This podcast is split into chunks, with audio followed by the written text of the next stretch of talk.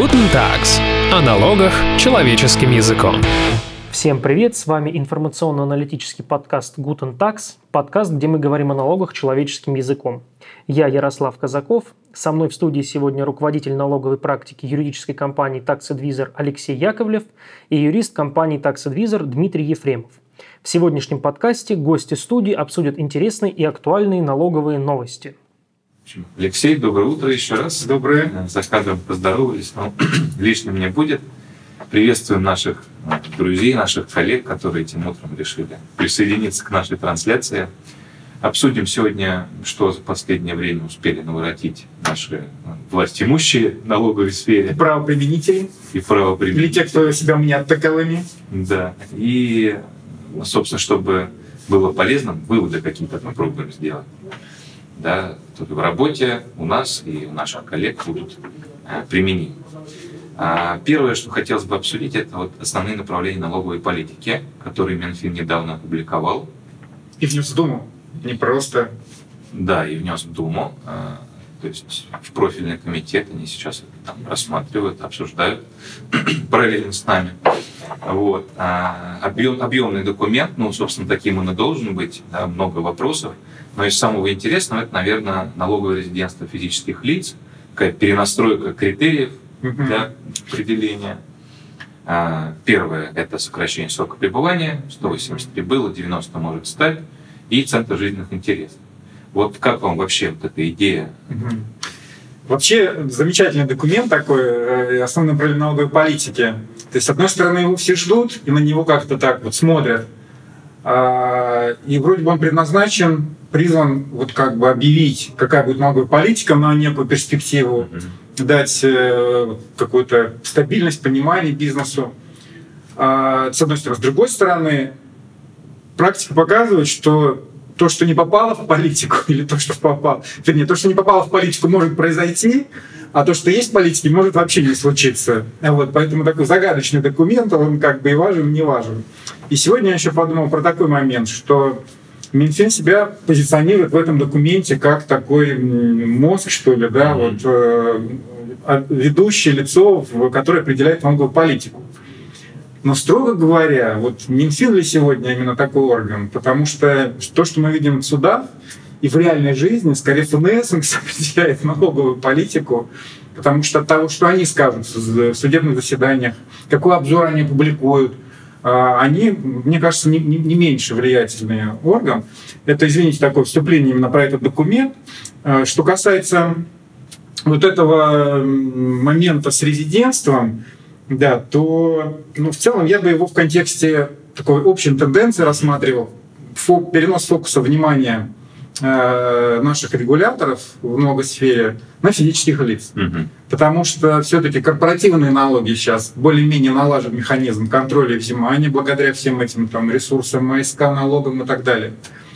А деньги стране нужны, а вот. И люди новая нефть, уже такой у нас ходит, да, в общем-то, термин, самозанятыми значит, э, режим налоговый тестируется, и теперь вопрос времени, когда его распространять остальное. Теперь можно обратить взор еще на кого-то из категории физических лиц. Кто же эти люди? Ну, конечно, это... Обычные трудящиеся. Обычные трудящиеся, но все-таки вот этот момент с резидентством, несмотря на то, что вряд ли в тексте закона, который будет принят, которого пока еще, кстати, нет законопроекта, будет привязка к размеру доходов, но пресса однозначно говорит о том, что это заход на состоятельных людей, которые имеют контролируемые иностранные компании, и которые благодаря вот этому, скажем так, критерию 183 дня успешно уходили от того, чтобы не отчитываться в России по своим иностранным компаниям. Mm-hmm. Поэтому вот цель вот именно такая фискальная, мне кажется.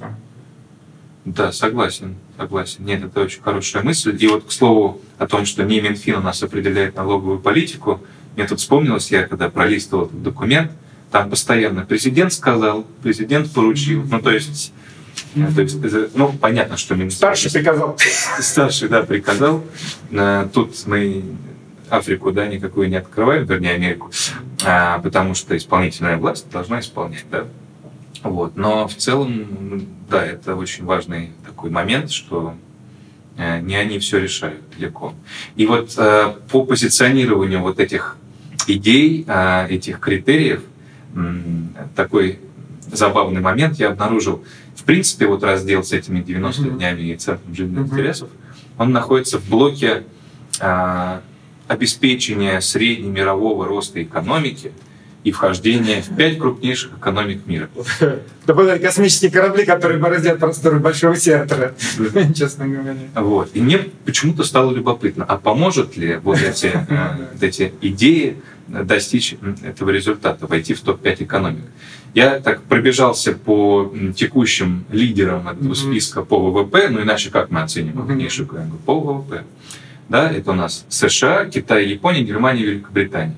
Вот у них нет не очевидно, что есть такая тенденция к уменьшению, например, срока пребывания. Uh-huh. Ну, в США здесь как бы отдельная такая да. история. У них э, гражданство раз, uh-huh. не гражданство, но которое э, показывает какие-то связи. Там грин-карту, например, uh-huh. получил. Да, это два. Еще и ФАТКА, то есть uh-huh. все банки мы обязали.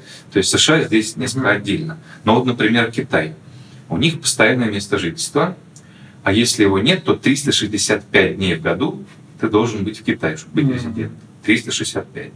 Но там так интересно, что не считается, вернее, не вычитается один выезд, если он менее 30 дней, и там, несколько выездов, если они менее 90 дней. Вот. Ну, то есть ты живешь, э, работаешь в Китае, там к родственникам на праздники ездишь в другую страну свою, а, но все равно будешь резидент. У Японии, например, там непростая система там угу. ранжирование от постоянного резидента к непостоянному, к нерезиденту.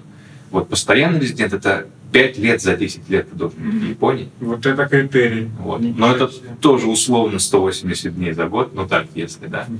А, но э, такой очень длительный промежуток угу. взят. А, у непостоянного там менее 5 лет за 10 лет, ну, в общем, вот так вот. Вот ближе всего к этим новым идеям, которые Минфин изложил, наверное, Германия, потому что у них 183 а, дня за два года. Угу. То есть, ну, по сути, те же да, 90 в день, в год. Вот, 90 в год. Ну, в принципе, у нас угу. особое отношение, наверное, да, к Германии в плане права... Э, Континентальное? Да. Особые чувства какие-то питают а, там, наши цивилисты и так далее. Угу. Вот. Ну, и в Великобритании там тоже сложная система, но там 183 дня, либо интересно так сформулировано, 75% рабочих дней в году.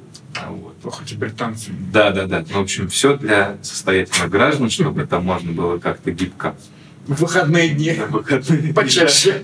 Бывает. Пробивать. Схема много оптимизации. Больше выходных дней для резидентов Великобритании. Да. Вот. Ну и наличие недвижимости и как раз таки центр жизненных интересов. Ну, то есть э, в целом получается, что не очевидно, что надо сокращать срок, mm-hmm. срок пребывания, если мы хотим э, войти в топ-5 экономик. Ну, вернее, это может быть корреляция, но независимость хотя бы, да, то есть вот так. Но э, в части НДФЛ, соответственно, есть еще одна идея, это уравнить ставки mm-hmm. для нерезидентов и резидентов на 13%. А, вот как вам такая мысль? Ну, мне кажется, это такой немножко пряничек, вот, потому что сегодня действует по умолчанию ставка 30, только для высококвалифицированных, там, бла-бла-бла, куча условий, может быть, 13, базовая ставка 30. Э, может быть, это некая попытка, не знаю, высококвалифицированных э, или каких-то состоятельных э, не резидентов, которые могут структурировать как-то, в том числе свой бизнес, свои потоки так, чтобы источник дохода не был в России, наоборот, завести источник в Россию, зная, что там ну, 13% будет. Вот, вот, вот может быть это mm-hmm. такой вот... Ну, наверное, а, явно как-то посчитали в Минфине. Mm-hmm. Я не готов верить, что они будут действовать в ущерб бюджету. Безусловно. Сопоставили потоки, так сказать, денежные, если нерезидентов облагать по 13, mm-hmm. с теми возможностями, которые дает вот то, что вы сказали, там, структурирование, привлечение э, новых, да, так сказать, э, состоятельных граждан. Ну вот интересно, что инициатива про 90 дней, уже вот если э, вчерашние новости посмотреть, уже Минфин немножко начал давать задний ход, говорит, что ой, бизнес как-то к нам обратился, выставил какую-то тревогу, и мы как бы не будем спешить с этим. И вот прям хочется как-то пошутить на тему э, как-то обыграть название фильма советского «Ошибка э, резидента». Тут ошибка с резидентом, ошибка Минфина с резидентом. Какого погорячились, и мы, ой, ой, мы не будем спешить с этим. Да, Не поэтому- спросили, какого Да, поэтому, вот, кстати, о роли основных направлений. Это такой тестовый вброс. Послушали, как это Вселенная аукнула. В этом части, значит, она аукнула как-то жестко, и поэтому Вова Минфин, значит, немножко решил не спешить с этим. Посмотрим, будем следить за этим вопросом. Да. И сообщим вам. Guten Tags. Вот, но состоятельные граждане это хорошо, но Минфин не забыл и про тех, кто трудится на себя, поднимает малый бизнес, про упрощенцев, да, Мгм. про организации и предпринимателей на упрощенной системе. Есть мысль а, предоставить какой-то льготный период, если вдруг случилось так, что слетает организация или предприниматель с этой системы, да, что к нему придут там условно не сразу, через какой-то период. А, вот насколько я понял, это просто такая идея дать возможность подготовиться документально, финансово, конечно, к доплате некоторых налогов. А, И, в принципе, это больше ничего. Очень хорошая мера, потому что ну, сегодня же как получается, что можно дожить квартал, в последний день на счет падает какая-то большая сумма, э, организация или ИП слетает с упрощенки должен перспективно вернуться с начала квартала. А если это НДС, значит, надо заводить учет, очень специфический, очень тяжелый. Счета фактуры, вдруг, э, м, которые раньше не имели значения, теперь становятся очень важными на приобретаемые товары, работы, услуги. Да, и очень важный, ты правильно отметил, момент деньги просто, да. Мгм. И, и, ну, то есть это вот та самая стабильность, вот уже она таким, как все, и мемом стала, и шуткой, вот эта стабильность, инвестиционная привлекательность да, в нашем законодательстве. Ну, это шаг про стабильность как раз.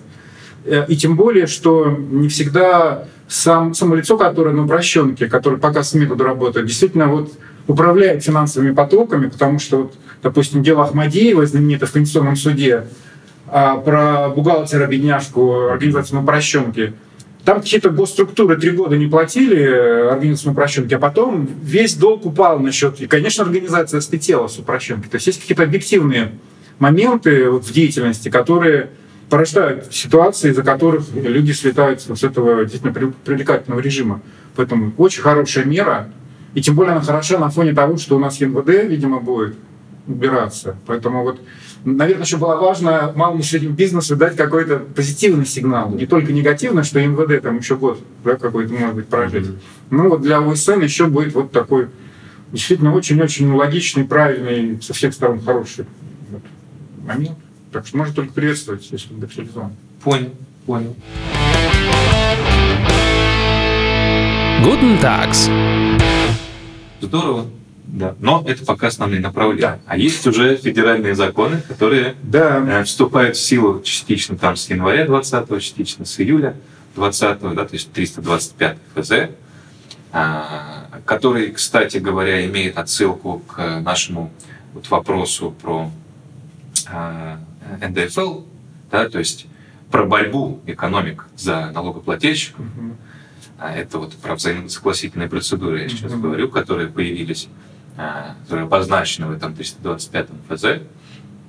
То есть, в принципе, ну, ну, правильно я понимаю, что готовится технически бороться за налогоплательщиков, за физических лиц. Да, потому что вот эта мера, допустим, э, мера резидент 90 дней, Центр жизненных интересов, она как бы говорит о том, что Россия будет свою юрисдикцию налоговую более активно распространять на все больше круг физлиц. Неизбежна конкуренция с другими государствами, и когда люди будут э, резидентами двух стран признаваться. И все соглашения об избежании двойного налогообложения, которые заключены Россией, другие страны заключают, они говорят о том, что если вот такой конфликт возникает, то компетентные органы решают, чей же, чей же, кто же, чей же резидент, да, вот конкретное физлицо.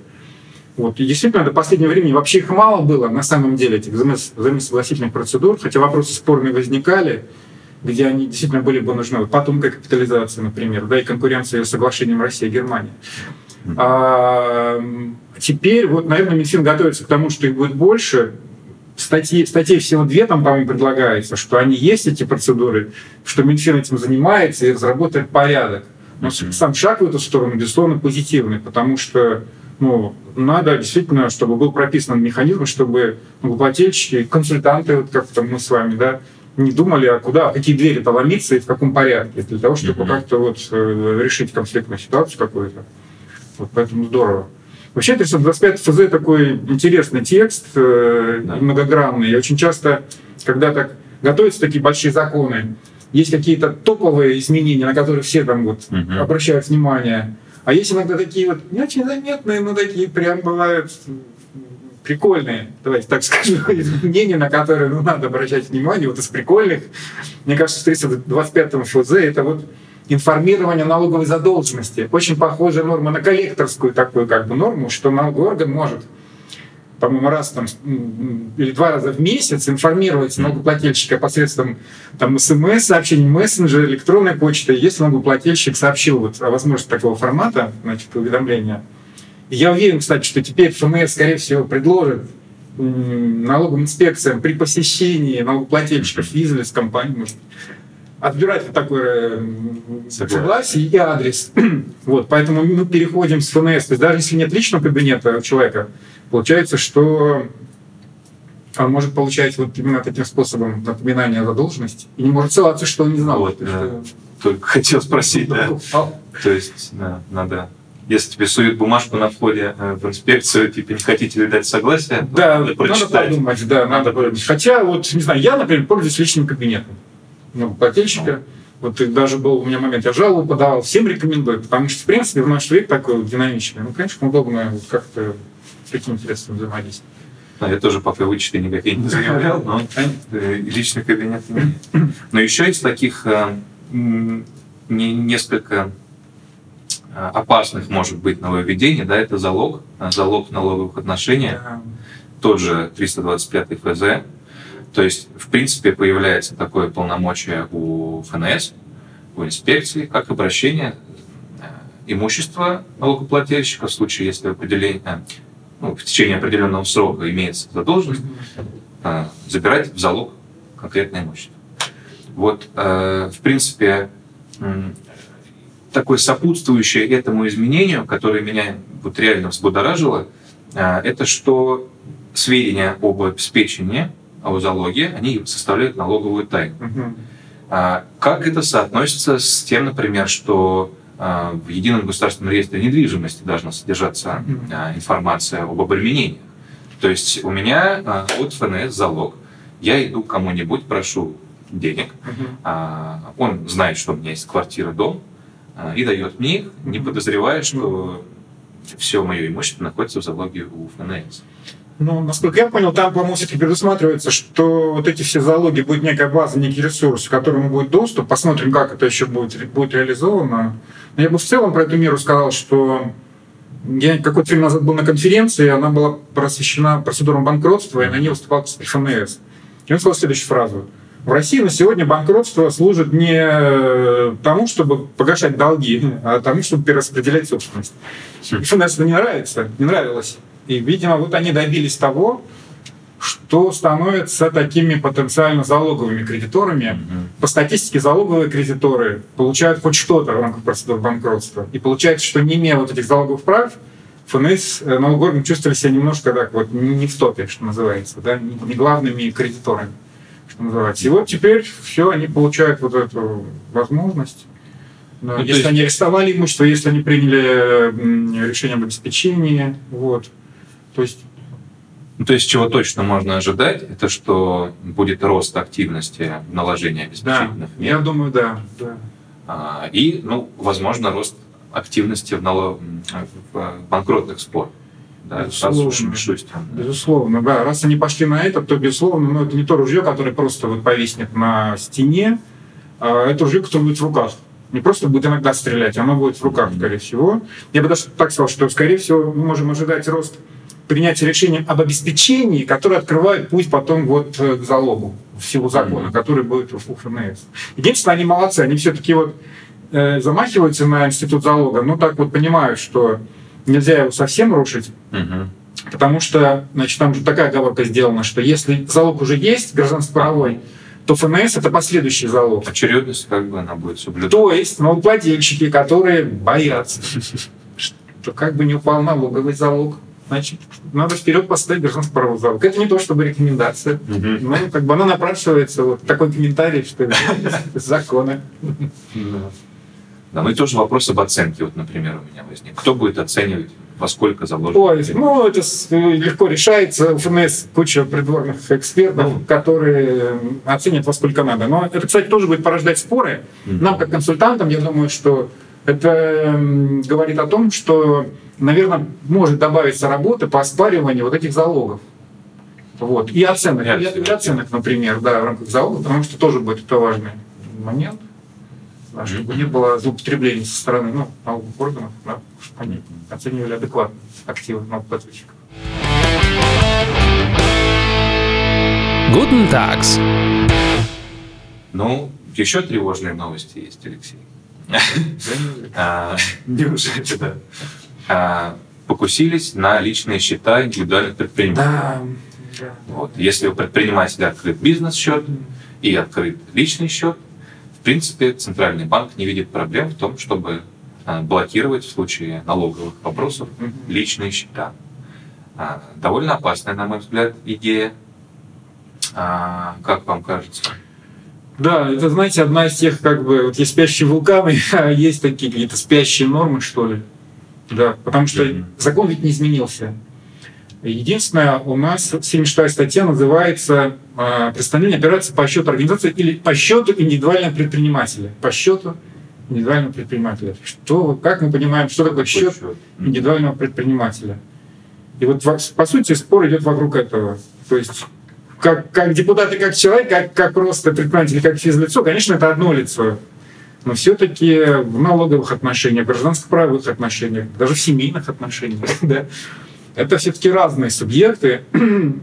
И мне, вот, честно говоря, всегда казалось, что налоговый кодекс идеологически он все-таки вот разводит. Мгм. И, кстати, вот Центробанк так лихо ответил, а в плане счетов бухгалтерского учета банков счета, открываемые для предпринимательской деятельности, это расчетные счета. А счета просто физлиц, наши счета, да. Мгм. Это текущие счета, А. и они даже имеют определенную, ну, скажем, свой, свой порядок учета, да, и совершения Мгм. операций. И поэтому, когда ЦБ так с легкостью говорит это, но я думаю, что ЦБ здесь видит просто риски каких-то злоупотреблений, может быть, каких-то отмывки, там, что-то такое. Только поэтому он так легко, мне кажется, согласился. Сказал, да, конечно, да, пускай.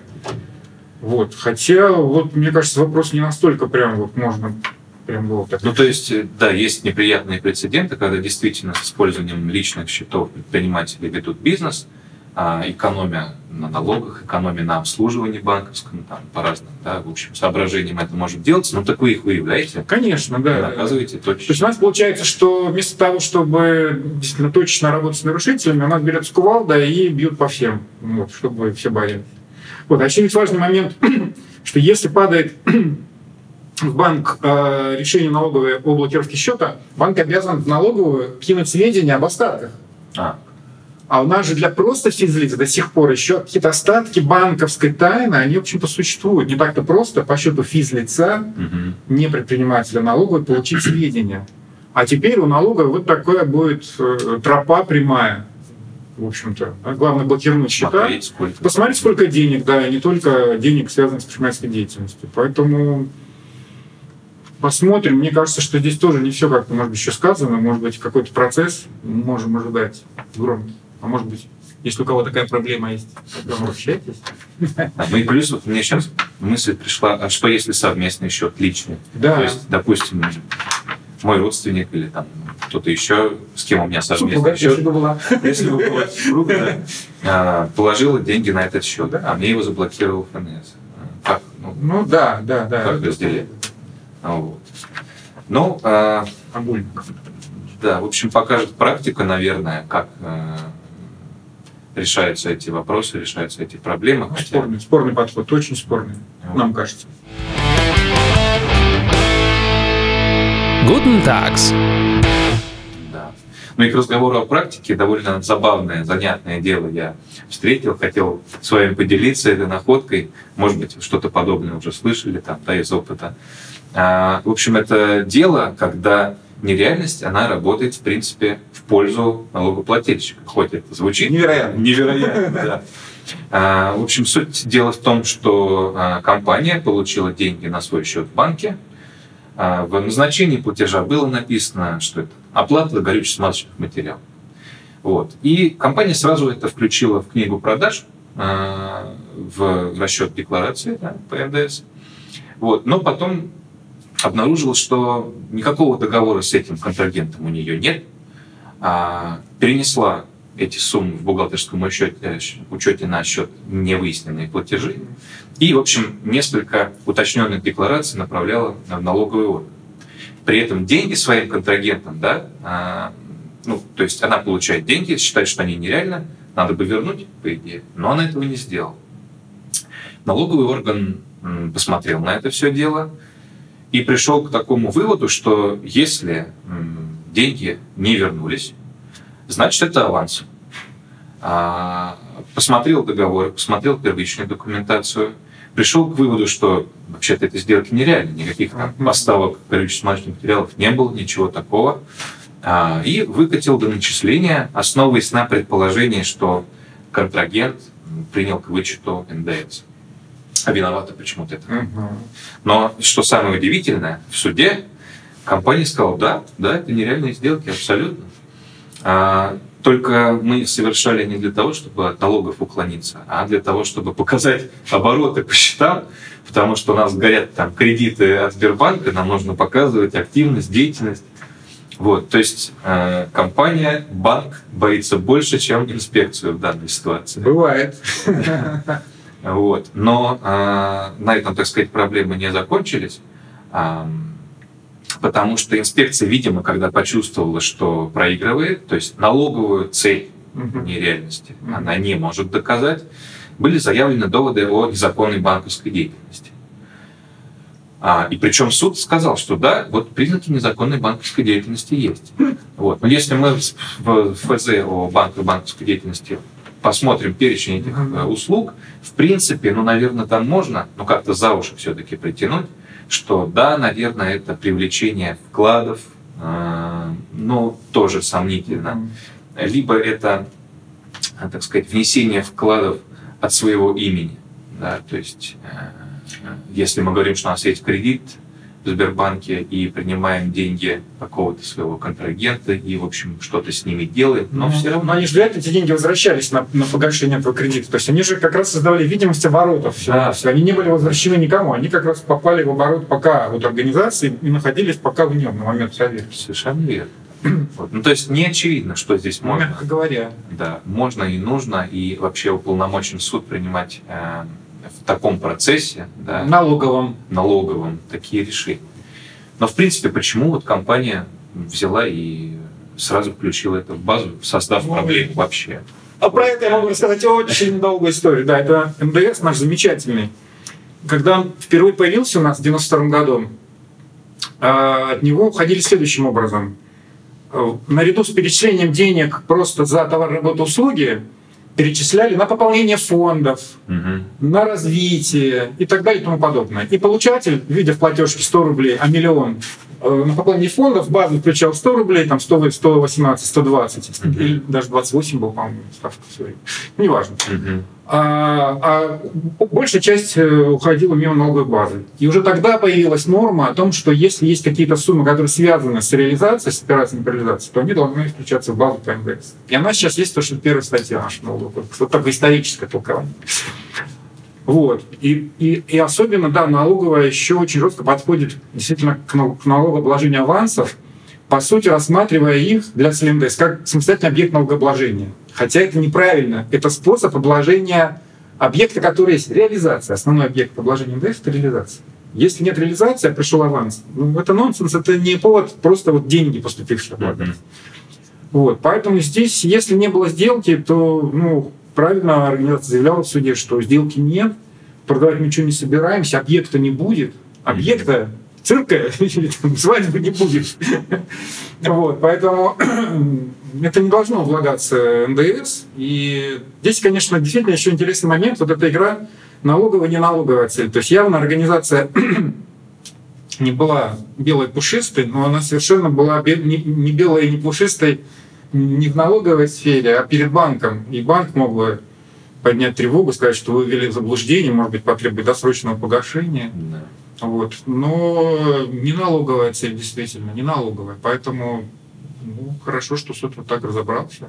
А это в какой инстанции пока? Это пока первая инстанция. Ну, будем надеяться, что ничего здесь не изменится. Это важный тоже прецедент, потому что, мне кажется, целую диссертацию можно писать на тему, вот если над плательщиком совершено нарушение в другой сфере, не в налоговом законодательстве. Мгм. Вот всегда ли для налогообложения есть какие-то последствия? И есть, может быть, в следующих передачах мы расскажем про какие-то другие кейсы, потому что они бывают очень интересными. Законодательства же очень много всякого разного. Вот. Мгм. Выполнить все иногда сложно, но не все имеет, не каждое нарушение налоговых последствий.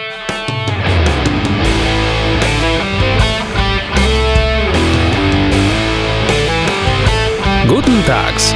О налогах человеческим языком.